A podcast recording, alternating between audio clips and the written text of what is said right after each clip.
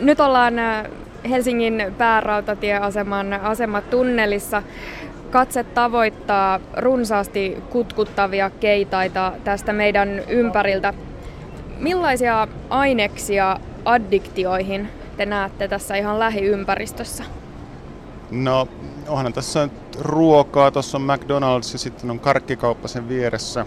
Ärkioskilta löytyy varmaan peliautomaatteja ja muistaakseni tuolta kulman takaa löytyy alkokin, että ei tässä, ei tässä ihan tota syrjässä addiktioista olla. Ei varmaan missään päin yhteiskunnassa olla syrjässä addiktioista, ainakin jos sitä termiä käytetään yleiskielisesti ja vähän leikitellenkin. Addiktoitumisen kohteita on tarjolla mielin määrin. Silti moni meistä välttyy ainakin niiltä vakavimmilta addiktioilta. Mutta miksi osa sitten addiktoituu? Mitä addiktioiden syntymisen syistä tiedetään? Yhtä vahvaa selitystä ei ainakaan ole tarjolla. Erikoistutkija Tuukka Tammi. Tällä hetkellä muodissa on erityisesti aivotutkimus, etsitään aivoista, myöskin geneettinen tutkimus, etsitään siis perinnöllisiä selityksiä, mutta sitten on myöskin tämmöisiä psykologisempia selityksiä, missä haetaan vastauksia niin kuin, persoonallisuuden rakenteesta tai ylipäätään persoonallisuudesta ja siitä, että mitä ihmisen psyykessä tapahtuu. Sitten tulee, että jos katsotaan asiaa vähän yhteiskuntatieteellisemmästä ja kulttuurisemmasta näkökulmasta, joka toki on tässä tutkimuksessa hyvin pieni osa, niin silloin sitten rupeaa erottumaan tämä niin aikakausien vaihtelu ja se, että mitä pidetään ongelmallisena ja mitä pidetään poikkeavana käyttäytymisenä tai mitä tiedetään esimerkiksi haitallisuudesta tai miten se mielletään. Eli sitten on myös tämmöiset kulttuuriset ja yhteiskunnalliset tekijät, jotka on, on vahvasti subjektiivisia, niin saattaa vaikuttaa myös asiaan. Entä miten suhtautua ajatukseen addiktioista tyhjyyden tunteiden täyttäjinä? Kyllä sekin tiedetään addiktiotutkimuksista, että, että sanotaanko kurjat ö, olosuhteet, näköalattomuus, kaikki tällaiset asiat altistaa addiktioille. On jopa tehty eläinkokeita, rottakokeita, jossa on pistetty rottia kurjiin olosuhteisiin ja verrattu niitä rottiin, joilla on virikkeelliset olosuhteet. Ja, ja nämä ää, kurjissa olosuhteissa elävät rotat addiktoituu helpommin, oliko se nyt morfiini siinä kokeessa. Ja sama varmaan toimii ihmisillä ihan noin arjen näköhavainnossa. Yölinjalla Pekka Sauri. No täällä on opiskelija Tampereelta vaan ilta. Terve. Tuota, pikkupojat sinne on soitellutkin, mutta tota, täytyy sanoa, että ihan aito ongelma kyllä tämä irkki-addiktio. Että tuota, kyllä se haittaa koulunkäyntiä ja muutenkin. Mullakin on sellainen tilanne, kun aamulla herää, niin sitä laittaa ensimmäisenä koneen päälle. Ja... Seuraava soittajamme on tässä. No hei Pekka. No hei, kuka siellä? Tota, kai sä tiedät tuon TV-sarjoisen Ally McBealin? Tiedän. Ja tota, mulla on semmoinen ongelma, kun mä oon jäänyt vähän niin kuin koukkuun siihen. Tai oikeastaan se ei ole pelkästään siinä, että mä oon jäänyt koukkuun siinä, vaan se on sellainen niin kuin pakkomielle mulle. Että tota, sit just niin kuin kaikki, mä leikkasin just hiukset samanlaisiksi kuin Älille ja värjäsin samanlaisiksi ja mulla on niinku semmoinen pakko mielestä ihmistä. Monesti niille addiktioille saatetaan hakea kovin monimutkaisia ja syvällisiä syitä.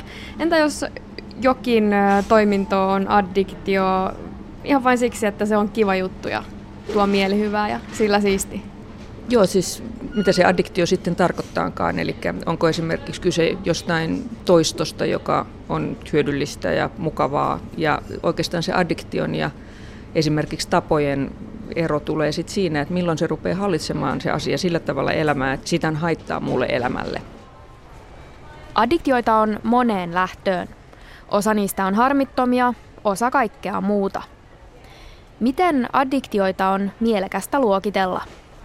Yksi tapa on lähteä siitä, että meillä on tämmöinen kapea lääketieteellinen määritelmä, johon liittyy se addiktiodiagnoosi. Sitten meillä on tämmöinen selvästi yleistynyt puhetapa, jossa vähän joka toinen asia nähdään addiktoivana tai addiktiona, joka on enemmän tämmöistä löysää ja vähän kevyttäkin puhetta, mutta kuitenkin, kuitenkin addiktioista siinäkin on kyse. Sitten on tietysti voidaan ajatella, että meillä on lailliset ja laittomat um, aineet ja toiminnot, jotka sitten saattavat aiheuttaa riippuvuutta ihmisissä. Eli no, huumeet on esimerkiksi yksi esimerkki, joka on, on laitonta, mutta, mutta jossain vaiheessa vielä, oliko se vuosisadan, viime vuosisadan 1900-luvun alkupuolella 20-30-luvulla, niin Suomi oli Euroopan johtamia maita heroinin lääkekäytössä. eikä sitä pidetty minään ongelmana eikä se ollut, ollut tota, millään tavalla kiellettyä.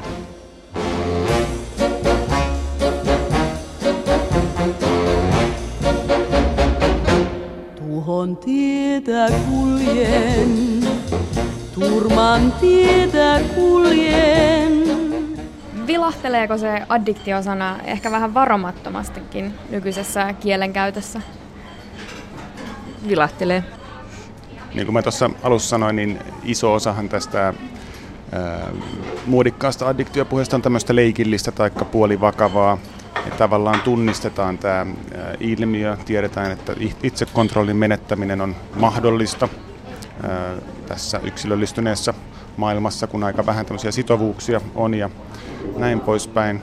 Mutta sitten kun puhutaan, että ollaan riippuvaisia karkeista tai huulirasvoista tai tämmöisistä asioista, niin se on kuitenkin enemmän leikkiä kuin oikeita pelkoa siitä hallinnan menettämisestä. Addiktioyhteiskunta. Sellaisessako elämme? Yhteiskunnassa, jonka ideana on koukuttaa ja synnyttää addiktioita, tuotteita, palveluita tai kokonaisia elämäntapoja kohtaan – Joo, mehän käytetään siellä vähän provosoivasti sellaista käsitettä kuin addiktioteollisuus, jolla me tarkoitetaan ensisijaisesti tupakka, alkoholi, raha, peliteollisuutta, myöskin äh, rikollista hu- huumeteollisuutta ja lääketeollisuutta. lääketeollisuutta, ainakin osaa siitä, joka liittyy addiktioihin, mutta se voidaan ymmärtää myöskin laajemmin tällä tapaa, että koko tämä meidän niin kuin, äh, kapitalistinen järjestelmähän ajaa ajaa ihmisiä ikään kuin koukuttumaan tuotteisiin ja kuluttamiseen ja asioihin ja niin kuin tähtää siihen, että, että saadaan ihmisiä addiktoitua eli ostamaan. Me halutaan vähän tökkiä sitä asetelmaa, jossa meillähän ei keskustella kulutuksen hillitsemisestä, vaan meillä esimerkiksi pannaan se vastuu sinne yksilölle, joka, joka sitten käyttäytyy tässä asetelmassa holtittomasti tai vastuuttomasti tai, tai yhteiskunnalle kuluja aiheuttavasti, mutta ei pohdita hirveästi sitä, että minkälaisilla vastuullisilla tavoilla sitä kulutuskäyttäytymistä voitaisiin hillitä. Ja tämä ei nyt niin kuin tarkoita sitä, että kielletään, kielletään ja kielletään. Vaikka tahtoisin